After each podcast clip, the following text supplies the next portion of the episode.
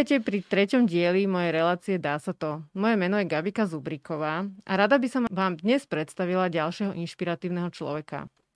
Mojím hostom dnes je Tomáš Kríšak. Tomáš je expert na informačnú bezpečnosť a venuje e, sa vplyvu sociálnych sietí na spoločnosť a politiku. O svojich viacerých projektoch v tejto oblasti e, nám prišiel porozprávať dnes do mojej relácie. Vítaj Tomáš. Ahoj Gabika, ďakujem za pozvanie. Tak e, poďme hneď e, takto z huta na vec. Prečo sa ty venuješ práve tejto téme? Uh-huh.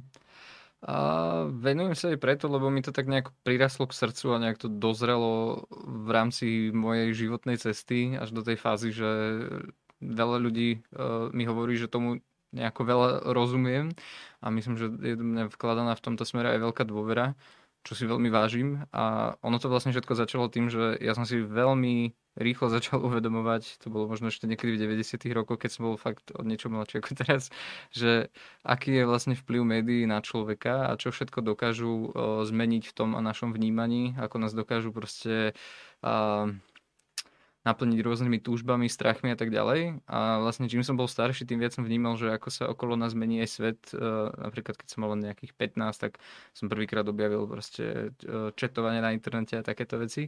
A tak som si uvedomil, že ako veľmi toto vlastne zmení e, náš spôsob komunikácie a to, ako veľmi zmení to, ako fungujeme.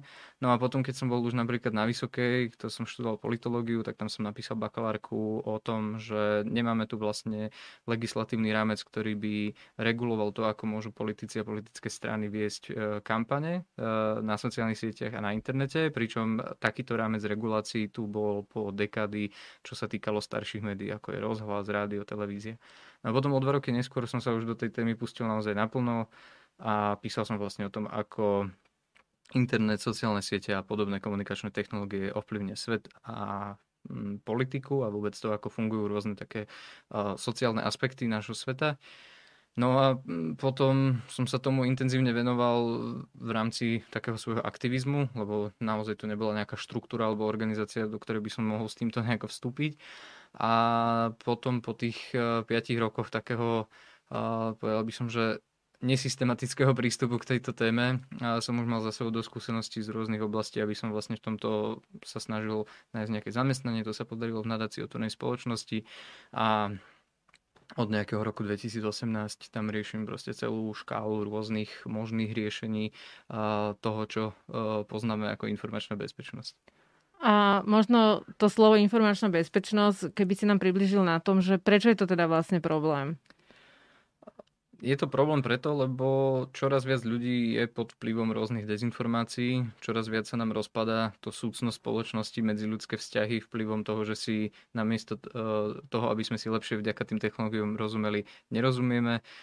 Je to výzva preto, lebo v tomto prostredí dochádza k veľa zločinom, e, dochádza k tomu, že e, je ľuďom ubližované a dochádza vlastne aj k situáciám, ktoré majú ešte, by som, že oveľa väčší, globálnejší význam a to je, že sa zhoršujú aj napríklad eh, medzinárodné vzťahy, eh, zhoršuje sa stav demokracie, stav našich spoločností a to všetko spolu vlastne súvisí, pretože ten informačný priestor je mimoriadne dôležitý, aby udržal hromadu eh, takých až neviditeľných inštitúcií a hodnot, ktoré umožňovali existenciu stabilných systémov, ako je napríklad liberálna demokracia a podobne. Hej, ty si mi spomínal aj nejaký prieskum, možno keď ho tu vieš povedať? Tak uh, tie čísla sú alarmujúce a napríklad na Slovensku vďaka Globseku a ich Globsec Trends vieme, že každý rok sa napríklad mierne zhoršuje to, koľko ľudí na Slovensku verí konšpiračným teóriám a dá sa vlastne z tých všetkých údajov mm, povedať, že viac ako polovica dospelej populácie má do nejakej miery tendencie ku konšpiračnému mysleniu, čo je v zásade nebezpečné, pretože od konšpiračného myslenia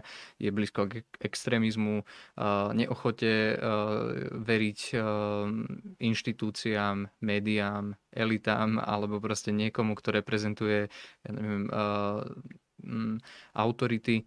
A to vlastne vedie k tomu, že spoločenstva, ktoré dokážu e, funkčne kooperovať, dokážu byť stabilné, sú vlastne od, ohrozené znútra, dochádza ako keby k takému kolektívnemu nahlodávaniu tej morálky, ktorá proste v ľuďoch má byť, aby boli pripravení zvládať rôzne veci, ktoré nás v živote postretnú. rozumiem tomu tak, že sociálne siete sú nový nástroj a my ako ľudia, ako spoločnosť ešte nevieme e, s nimi dobre pracovať. A je to dôležité sa to naučiť. Tomáš, prosím ťa, tak skús mi uh, toto, čo si teraz popísal, uh, prerozprávať na nejakých konkrétnych príkladoch, že čo teda vlastne robíš a akým spôsobom mm-hmm. Učíš ľudí s tými sociálnymi sieťami narábať lepšie. Primárne sa venujem organizovaniu a vedeniu rôznych webinárov a workshopov, ktoré sú zamerané napríklad na zvýšenie mediálnej gramotnosti alebo kritického myslenia, ale tiež sú zamerané na to, aby účastníci lepšie pochopili vlastne charakter toho, čo pre dnešok vlastne znamenajú tie rôzne informačné hrozby, aby rozumeli tomu, že ako vzniká medzi ľuďmi polarizácia, a ako sa vlastne prehlbuje sklon ľudí ku konšpiračnému mysleniu, čo môžu napáchať nenavisné prejavy, prečo by sme si mali vlastne robiť nejakú informačnú hygienu, aby sme jednoducho mohli robiť ďalej informované rozhodnutia a nie uh, zahlcovať svoju myseľ nejakými nezmyslami, ktoré nás potom unesú uh-huh. uh, do nejakého neexistujúceho vymysleného sveta. Kde... Tie, prepáč, uh-huh. tie webináre robíte pre koho? A webináre robím aj pre študentov, či už základných alebo stredných uh-huh. škôl.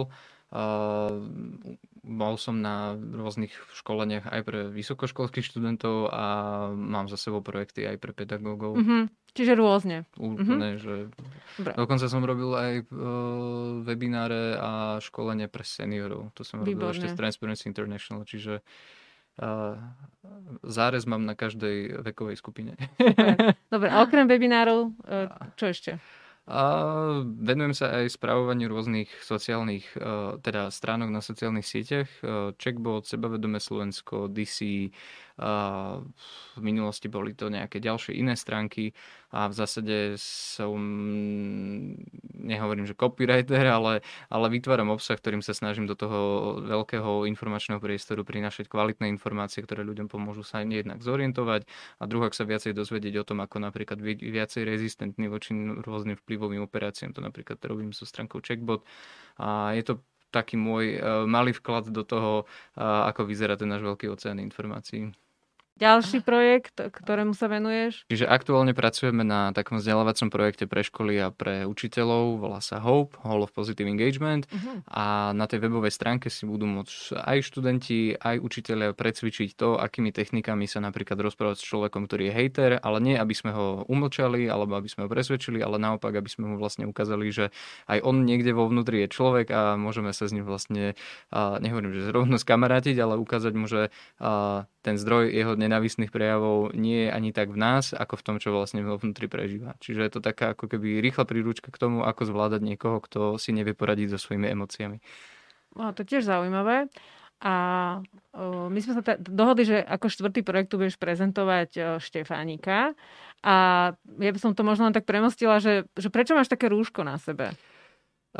Toto rúško mi poslal fanúšik nášho komiksu z Košic, ktorý ich vyrobil hneď niekoľko a veľmi ma potešil tým, že vlastne on dostal moje komiksy a on sa rozhodol, že mi poďakuje takýmto spôsobom, ale náš komiks o Štefaníkovi sme vydali minulý rok a v zásade ide o crowdfundingový program, kedy sme si povedali, že mladí ľudia o Štefanikovi toho naozaj nevedia veľa a komiks je taká vlastne veľmi prístupná forma, ako im hovoriť nejaký komplexný príbeh a zároveň nie je to len jeho životopisná cesta, ale hovoríme tam o jeho hodnotách, o tom, čo dosiahol v rámci politiky a je to vlastne taká snaha posilniť taký hodnotový kompas mladej generácie, aby chápali, že tá liberálna demokracia je predsa len nejaká hodnota, ktorá nám bola daná už v tých 20. 30. rokoch 20. Eh, storočia a že vlastne ako Slováci, ako národ máme naozaj vzťah k tej demokracii, ktorá má svoje základy v tom, kto eh, má svoje základy v Štefánikovi a v jeho snahe, v jeho ideách a vydali sme ten komiks v náklade 5000 kusov, tisícky kusov sme vlastne zadarmo rozdistribuovali slovenským študentom a Mnohé z tých komiksov dokonca skončili v Austrálii, na Novom Zélande, v Amerike, v rôznych iných krajinách, mm-hmm. lebo sme vlastne nadviazali aj spoluprácu s ministerstvom zahraničných vecí. Oni nám pomohli vlastne s distribúciou tých komiksov aj k expatom, Slovákom žijúcim v zahraničí. Mm-hmm. Takže... Čiže do tých slovenských komunít v týchto áno, krajinách, áno, áno. lebo je to teda po slovensky. Ale áno, ale, ale primárne sme ten komiks chceli udržať u nás a je, sú desiatky škôl, kde vlastne dorazil zadarmo a dokonca sme uh, sprístupnili niekoľkokrát aj digitálnu verziu, takže si ho môžu prečítať študenti a vlastne hoci kto úplne zadarmo na internete. Uh-huh. Ja som sa ťa chcela spýtať, možno na príklade toho Štefánika, že aby si mi popísal, že akým spôsobom to vzniklo, možno, že koľko to stálo a koľko ľudí na tom sa podielalo alebo ako dlho to trvalo. No, začalo to ako myšlienka týmu okolo s, s vlastne komunity Sebavedome Slovensko a rozmýšľali sme práve nad tým, že ako mladým ľuďom priniesť nejaký naozaj atraktívny príbeh z našej histórie a vybrali sme si presne Štefánika a ja som sa spojil vlastne s dvomi talentovanými ilustrátormi, Arterom Meniakom a Frankim Žíbalom. Oslovil som ich s tým, že či by do toho šli, či sa na to cítia. Idea sa im hneď zapáčila. Potom sme chvíľu hľadali peniaze, ktoré by sme mali na produkciu tohto komiksu. A nakoniec sme si povedali, že to skúsime cez crowdfunding. Získali sme na to, dá sa povedať, že viac ako sme očakávali, nejakých 285% tej sumy, ktorú sme pôvodne potrebovali, čo nám pomohlo vydať o niekoľko tisíc komiksov viac. A nakoniec e, sme vlastne po dosť dlhých peripetiách tento komiks vydali, ale jedno šťastie, že sa nám to vlastne podarilo pred koronou, čiže sa nám aj veľa, veľa z tých komiksov vlastne ešte vtedy podarilo dostať do slovenských škôl.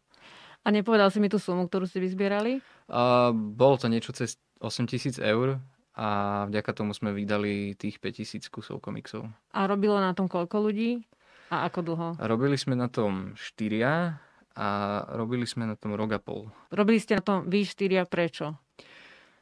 Ja preto, lebo sa cítim, že mi to prináša radosť a že je to zmysluplná práca, kedy niečo takéto môže naozaj možno aj nehovorím, že zmeniť život, ale naštartovať taký až vzťah k tejto krajine a jej histórii u ľudí, ktorí by to inak uh, nemali takto prístupné.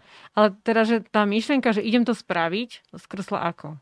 Na pive? Alebo uh, z rozhovore? Alebo z nahnevanosti, že niečo tu nefunguje? Ja som totiž strašne dlho chcel robiť komiksy, takže ja som si tak spojil vlastne prí, príjemné s užitočným. Lebo jedna z mojich veľkých koničkov je zbierať komiksy. Niekedy pred čo to bolo, nejakými 10-12 rokmi som ešte v Poprade založil v jednej kaviarni takú prvú slovenskú komiksovú knižnicu, ktorá vydržala nejaké 3 mesiace. A ja som bol vždy obrovský oddaný fanúšik komiksov a dodnes som a vnímam to tak, že na Slovensku máme veľa dobrých kresličov a autorov, ale zároveň je tu málo alebo fakt veľmi nízka ambícia vydávať na Slovensku komiks a ja už som vtedy vlastne rozmýšľal, že poďme urobiť komiks o nejakých slovenských dejateľoch a v rámci tej komunity Sebavedome Slovensko sme najprv urobili vlastne taký zborník a potom sme si povedali, že toto bolo celkom fajn, ale poďme to ešte proste posunúť o level vyššie a urobili sme ten komiks o Štefánikovi, kde už vlastne boli dvaja autory, bolo to oveľa profesionálnejšie, dá sa povedať, že ten komiks má naozaj že hlavu a petu a je, je veľmi pekne štrukturovaný. No a s týmto komiksovým a produkovaním chcem pokračovať ďalej a na tento rok sme si pripravili prípravu mm, komiksu o druhej svetovej vojne, kde už budeme mať 6 hrdinov, bude na tom pracovať tým 5 ľudí a z toho vlastne traja budú ilustrátori, čiže priberáme tam vlastne jednu mladú talentovanú ilustrátorku a veľmi, veľmi sa na výstupy z Lečnej Kuricovej teším. Hej, čiže proste e, ty si mal rád komiksy a nejaký ti tu chýbal, tak si si ho spravil. Tak. Dobre. Skúsme ešte trocha bližšie popísať aj tie zvyšné projekty. Uh, moja otázka je, že odkiaľ na ne získavaš zdroje a odkiaľ hľadaš ľudí, s ktorými to robíš? No, väčšina tých zdrojov je z no, teda normálne chodím do práce, čo, čo ma živí, ale keď už prídeme na takéto projekty, tak uh, peniaze hľadám, ako som spomínal, cez crowdfunding, uh, mám spustený Patreon, cez ktorý vlastne ako keby sanujem niečo z tých uh, hodín, ktoré venujem správovaniu rôznych účtov na sociálnych sieťach ale aj vlastne produkcii napríklad neviem, nálepok a podobných vecí, ktoré potom rozdávame podporovateľom, lebo aj to má zmysel dať von nejaký takýto uh, merchandise. A potom klasika, granty, rôzne výzvy, zapájanie sa do projektov a žiaľ tých peňazí nebolo nikdy veľa a tých peňazí vlastne aj vplyvom korony je menej a menej. No ale myslím, že ten najväčší motivátor, alebo respektíve to, čo drží tie projekty pokope, je to, že ide o zmysluplné veci a ja častokrát hovorím, že, že keď to neurobíme my, tak to neurobí nik, takže musíme. a povedal by som, že je okolo mňa veľmi veľa talentovaných, dobrých, svedomitých, aktívnych ľudí, ktorí si proste uvedomujú, že byť aktívny občan, byť aktívna súčasť občianskej spoločnosti má zmysel, že tým vlastne rozvíjame našu krajinu, našu spoločnosť a myslím, že práve to bola aj veľká výhoda sociálnych sietí, že sa na mňa nalepil taký, alebo ja som mal proste možnosť aj nalepiť na taký klaster ľudí, ktorí jednoducho sú aktívni a chcú pomáhať.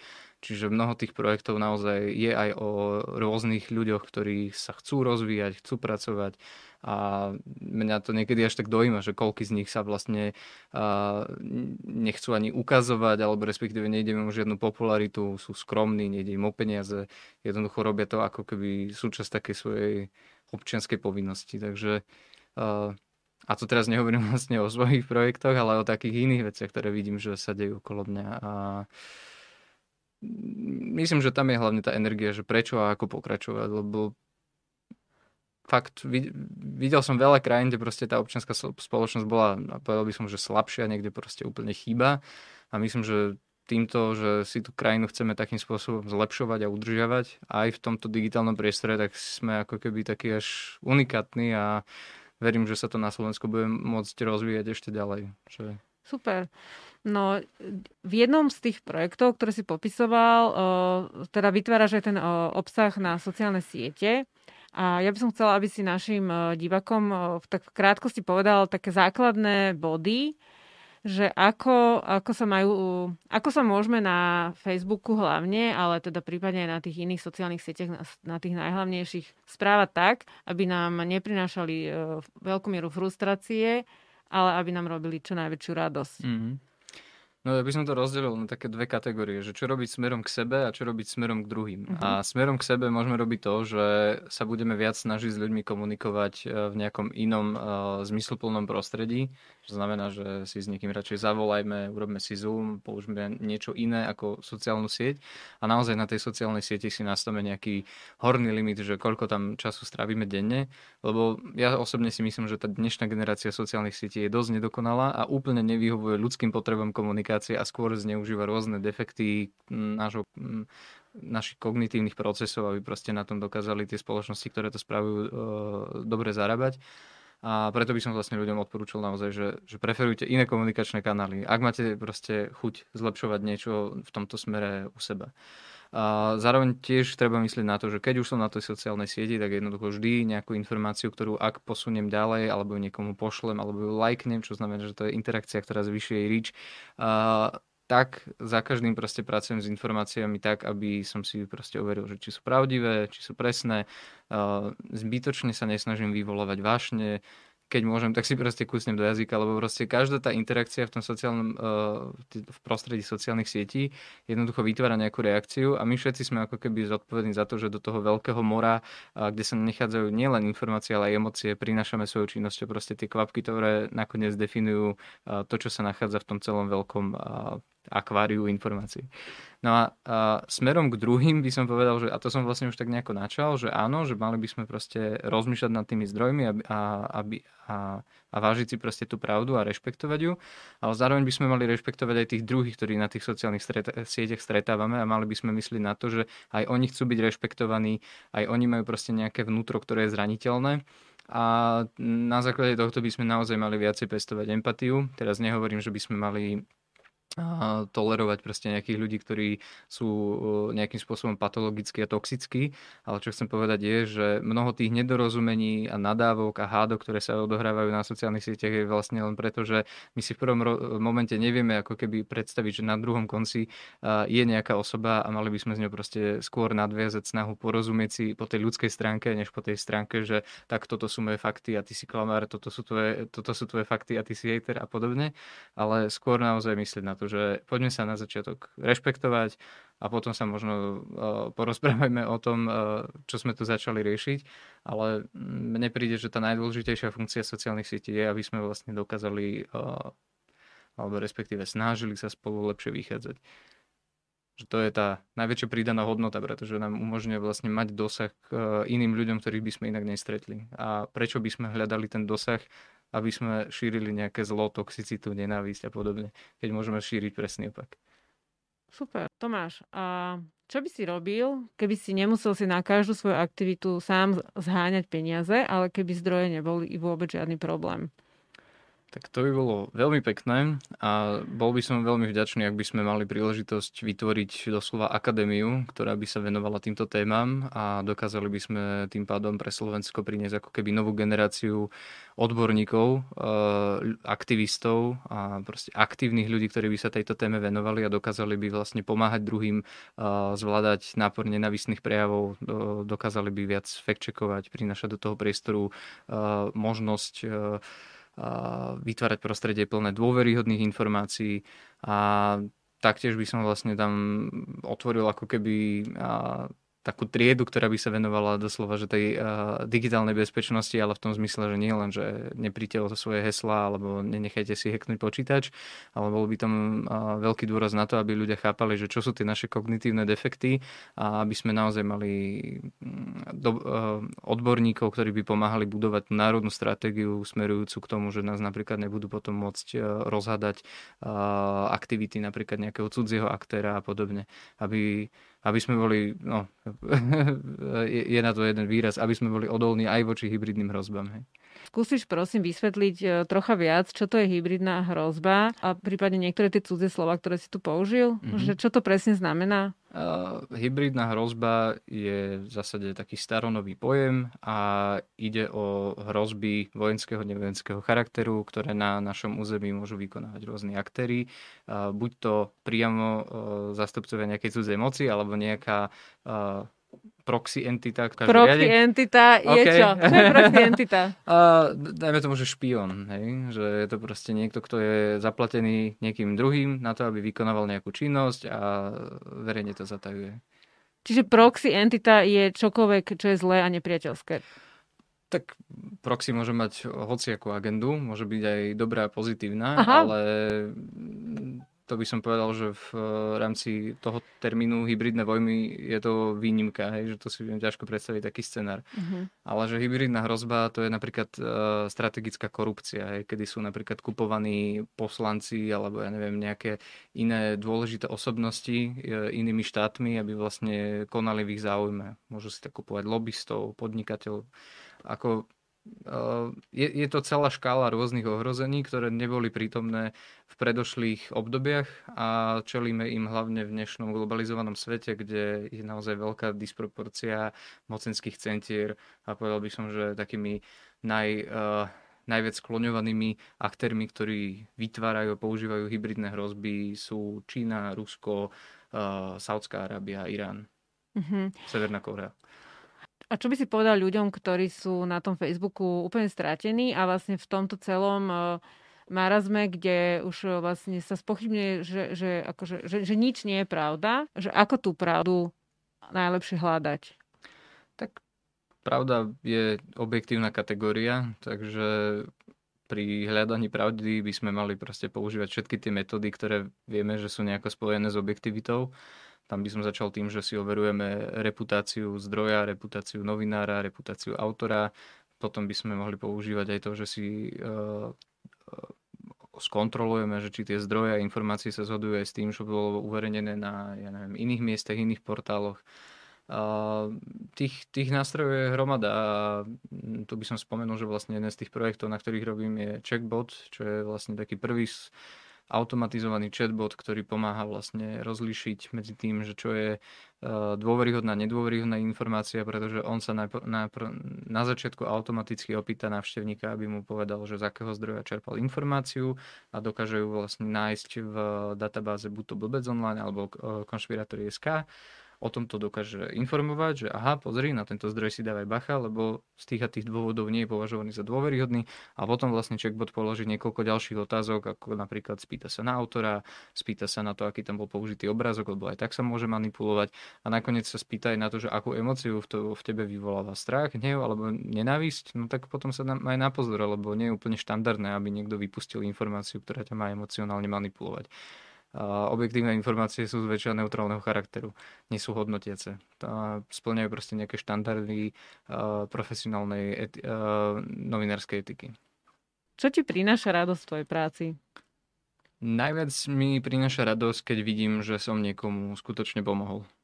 Napríklad nedávno ma kontaktovala jedna pani z Vašca, ktorej niekto ukradol stránku a s pomocou Facebook Support som jej pomohol tú stránku vrátiť a šlo o stránku, ktorá patrí vlastne jednej miestnej nadácii, ktorá pomáha rodinám v núdzi a podobne.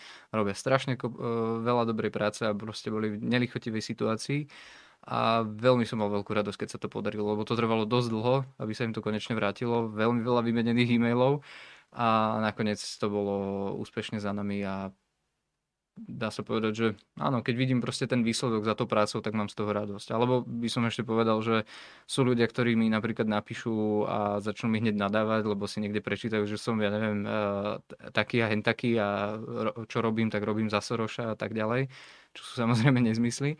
A keď sa s nimi začnem vlastne v pokoji rozprávať a utlmím tú ich emociu a začnem ich počúvať a potom im vlastne poskytnem uh, tie odpovede, ktoré podľa mňa hľadajú a aj nejaký rešpekt, ktorý sa im nedostáva od ich okolia, tak vidím, že sa proste menia pred očami a na konci uh, pri veľkom množstve z nich uh, naviažeme proste normálnu konverzáciu a proste je tam fakt vidieť, že aj ten rozčulený, oklamaný človek sa dá proste postupne pokojným spôsobom vrátiť ako keby späť na zem a on keď sa upokojí, tak vlastne si uvedomí, že je aj v pohode sa míliť a potom, keď vlastne zistí, že som mu nejakým spôsobom vlastne pomohol, tak má väčší... Uh, je tam väčšia pravdepodobnosť, že sa začne napríklad aj o túto tému zaujímať a tým pádom vlastne máme ako keby, ja mám z tej práce dobrý pocit, lebo ten človek vlastne nezískal uh, odo mňa len tú informáciu v tom jednom prípade, ale ako keby som ho tak symbolicky naučil si pomôcť sám aj v budúcnosti a predísť tomu, aby bol zase oklamaný, emočne rozložený a tak ďalej.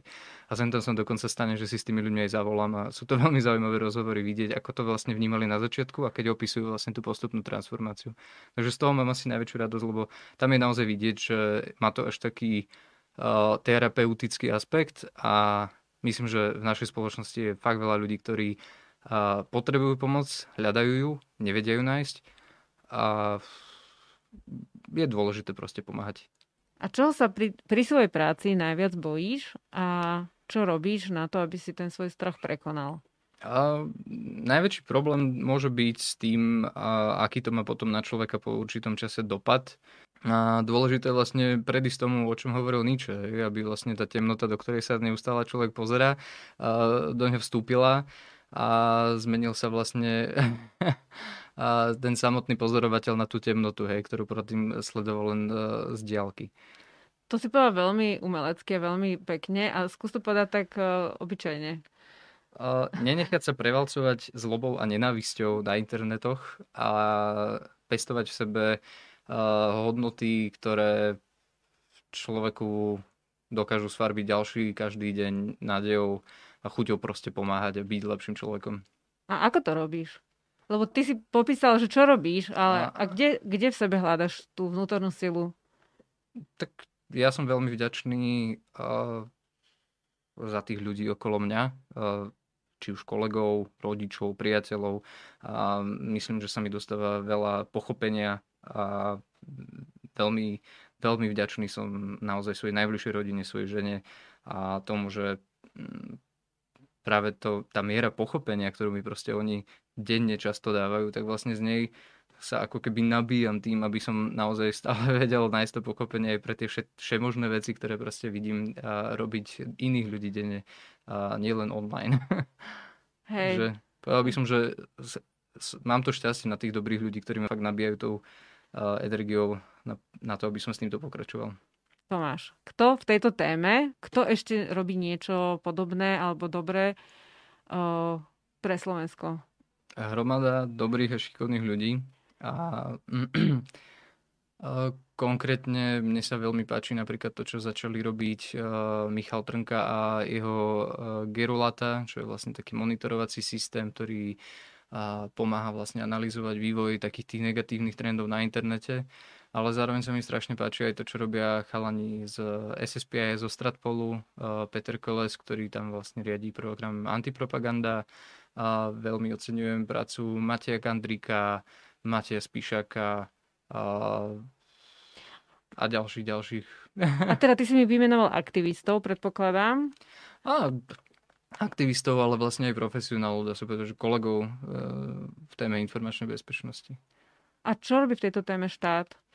A, tak tam bolo tých aktivít po, in, po ostatné roky naozaj že veľmi málo a v posledných rokoch sa začali štartovať napríklad e, centra minimálne strategické komunikácie. A tam robí veľa ministerstvo zahraničných vecí. Mm-hmm. A, tam e, sa napríklad v dobe korony aktivizovalo ministerstvo zdravotníctva, ktoré začalo robiť naozaj že veľmi dobrú, dá sa povedať, špičkovú, ukážkovú uh, strategickú komunikáciu. A samozrejme aktivované sú aj uh, rôzne pracovné skupiny, uh, ktoré máme na ministerstve vnútra, na ministerstve obrany. A čo som počul naposledy, tak sa tam vlastne pripravujú vlastne zväčšenia, personálne zväčšenia tých rôznych centier, ktoré sú zamerané aj na hybridné hrozby. No ale myslím, že štát je ešte stále do veľkej miery doslova, že závislí na tom, aby tento problém vo veľkej miere riešila občianská spoločnosť, ale stále tam dochádza vlastne takej väčšej, lepšej spolupráci a myslím, že je tam už aj takej veľa dôvery a takej, takých uh, dobrých uh, profesionálnych vzťahov, ktoré sa počase vybudovali, takže uh, je, je to, dá sa povedať, že iba v začiatkoch, že stále sa pozeráme ako keby len na veľmi, veľmi malé množstvo uh, profesionálov, ktorých zatiaľ štát ako dokázal nasadiť ako kapacity na tento veľký problém. Ale tak ako to sledujem, tak to zatiaľ považujem, že to je taký zdarný začiatok a trpezlivo čakám na to, že uh, sa bude v tejto oblasti pokračovať, aby sme mali naozaj uh, adekvátnejšiu dá sa povedať, že informačnú bezpečnosť, ale aj informačnú obranu proti uh, rôznym formám nebezpečenstiev, ktoré žiaľ budú časom iba pribúdať. A čo by, mo- čo by sme mohli spraviť my všetci, alebo teda každý, kto pozera túto reláciu, že nejaký typ, ako by sme mohli priložiť ruku k dielu, aby to bolo trocha lepšie? V dnešnej dobe si vlastne každý môže priznať, že vďaka novým technológiám sme každý médium. A to znamená, že každý z nás môže každý deň prinášať do toho priestoru informácie, ktoré budú pre druhých hodnotné, ktoré budú pestovať tie dobré vzťahy a to dobro v našej spoločnosti. A prirovnal by som to k tomu, že keď e, kráčame po ulici a vidíme niekde odpadky, tak väčšinou ich vlastne zdvihneme a dáme ich napríklad do koša. Ale proste, že záleží nám na tom, aby sme udržiavali to svoje okolie čisté. A myslím, že takýto mindset, takéto rozmýšľanie by sme mohli mať aj v tom digitálnom prostredí a skrátka myslieť na to, že e, sú veci, ktoré jednoducho sú za hranicou a dajme tomu, nemali by sme tolerovať nenávisné prejavy, nemali by sme tolerovať nepravdu, mali by sme sa vedieť viac a lepšie zapájať do konverzácií s ľuďmi, ktorí napríklad naleteli na nejaký podvod a vysvetliť im, ako sa veci majú a nezabúdať pritom na to, že ich máme rešpektovať a že vlastne to, až keď začneme dávať rešpekt, tak ten rešpekt sa nám začne vrácať a nečakať to, že nás niekto začne rešpektovať proaktívne prvý. A je, je tam toho vlastne strašne veľa. Myslím, že to skôr súvisí s tým, že ako si človek naozaj nastaví uh, veci v hlave tak, aby uh, rozmýšľal nad tým, že čo môže urobiť ako súčasť riešenia a nebyť vlastne na tej strane, kde sme alebo sú ľudia pasívni, alebo doslova sú súčasťou problému, lebo ich tak ovládnu niektoré negatívne emócie, že jednoducho okolo seba začnú šíriť veci, ktoré uh, druhým škodia, bez toho, aby si to možno uvedomovali. Mm-hmm. Tomáš, prosím ťa, povedz nám ešte o Som tu. Mm-hmm. No, Som tu je skupina, ktorú na Slovensku založila Veronika Klindová v roku 2017. Je tam cez 6000 členov a pointou tej skupiny je to, že ľudia si tam vlastne dávajú vedieť, kde sa aktuálne nachádzajú nejaké diskusné fóra, kde ľudia majú častokrát sklon k nejakým nenavistným prejavom, alebo sú tam proste dezinformácie a ľudia tam k sebe nevedia napríklad prejavovať empatiu alebo nejaký, ne, alebo porozumenie. No a do skupiny vlastne vždy príde ako keby príspevok, ktorý vysvetľuje kontext informácie, s ktorou máme dočinenia. Je tam aj krátke približenie toho, že aha, pozor, pod týmto príspevkom si ľudia pomýlili dojmy s pojmami a jednoducho začala tam z nich stršať nenávisť a podobne, ak je to ten prípad. A tých niekoľko tisíc členov, ktorí jednoducho sú v tej skupine, tak mnohí z nich sa do tej diskusie zapoja A ich cieľom je vlastne ukázať tým ľuďom, že pozor, keď si to prečítate a keď sa nad tým zamyslíte a použijete vlastne aj kritické myslenie, aj empatiu, tak zrazu zistíte, že je to vlastne nejaká normálna informácia a jednoducho kontext za ňou nie je až tak negatívny, ako tu všetci komentujete. A cieľom vlastne týchto aktivít je ukázať ľuďom, že o tých témach sa nemusí a, uvažovať len nejako toxicky negatívne, ale je lepšie ich vlastne zaramcovať konštruktívne a je to vlastne taká snaha ako keby obalamutiť tie algoritmy, lebo bohužiaľ oni sú naozaj zodpovedné za to, že uh, teda sú tam vlastne dva faktory. Uh, Jeden je uh, biologický, to je to, ako funguje náš mozog. Jednoducho jeden z najčastejších alebo najúspešnejších triggerov, ktorý získa našu pozornosť, je trigger, ktorý v nás púšťa negatívne emócie, strach, hnev, nenávisť. Naopak uh, ostatné emócie ako keby ťahajú za trošku kratší koniec. Toto všetko vlastne vyhodnocujú algoritmy a tak algoritmy jednoducho vyhodnocujú obsah, ktorý v nás vyvoláva najviac týchto negatívnych emócií uh, ako ten, ktorý by sa nám mal zobrazovať najviac, pretože pri ňom trávime najviac času. No a to vedie k tomu, že ľudia na sociálnych sieťach tým, že sú viac a viac bombardovaní takýmito správami, tak sa v nich vlastne posilňuje ten mindset, ktorý potom vedie k tomu, že o veciach, ktoré sú aj neutrálne, uvažujú negatívne. A potom vlastne prídu ľudia, ktorí ako keby sú voči tomuto odolní a snažia sa tým ľuďom, ktorí voči tomu odolní nie sú, ukázať, že pozor, poďme sa na ten svet naozaj pozrieť nie ako na niečo čierne alebo rúžové, ale na niečo reálne, na niečo, čo nie je sfarbené proste žiadnymi, žiadnymi takýmito e, falošnými tónmi. Mm-hmm. A to je, to, to je to vlastne pointa, hej, že máme si ako spoločnosť ako keby pomôcť k tomu, aby sme neboli manipulovaní. Blížime sa k záveru, Tomáš. Tak e, teraz je tu tvoj čas, aby si odkázal niečo našim divakom. Tak ten jeden odkaz, ktorý by som mal pre každého, kto používa komunikačné technológie, je, aby sme naozaj mysleli na to, že na druhej strane tej obrazovky je tiež nejaký človek, ktorý má a, e, svoje emócie, ktorý má svoju dôstojnosť, a, e, ktorý hľadá, túži po nejakom rešpekte a že by sme mali toto všetko zohľadniť pri tom, ako s ním budeme komunikovať a myslieť na to, že práve tie naše reakcie môžu naozaj uh, zmeniť, aký bude mať ten človek deň, môžu to zlepšiť, uh, môžu mu pomôcť nájsť nejaké riešenie. A aj my sami, keď budeme niekedy potrebovať uh, počuť nejaké milé slovo alebo sa dostať k informácii, ktorá nám dá tú správnu odpoveď, tak budeme tiež asi dúfať, že na druhom konci uh, je buď taký človek, alebo tie algoritmy skrátka zariadia, že sa k tomuto dostaneme. Jednoducho je dobré myslieť na to, že to, čo platí v tom fyzickom svete, že to, čo do, do toho sveta dávame, to sa nám aj dostáva späť. Ďakujem Tomáš za všetko, čo si e, dnes prišiel do mojej relácie povedať. Ďakujem za pozornosť, teším sa s vami, dovidenia a do počutia. Ďakujem, máte sem. Ďakujem Tomáš ešte raz. Ďakujem aj Gabike.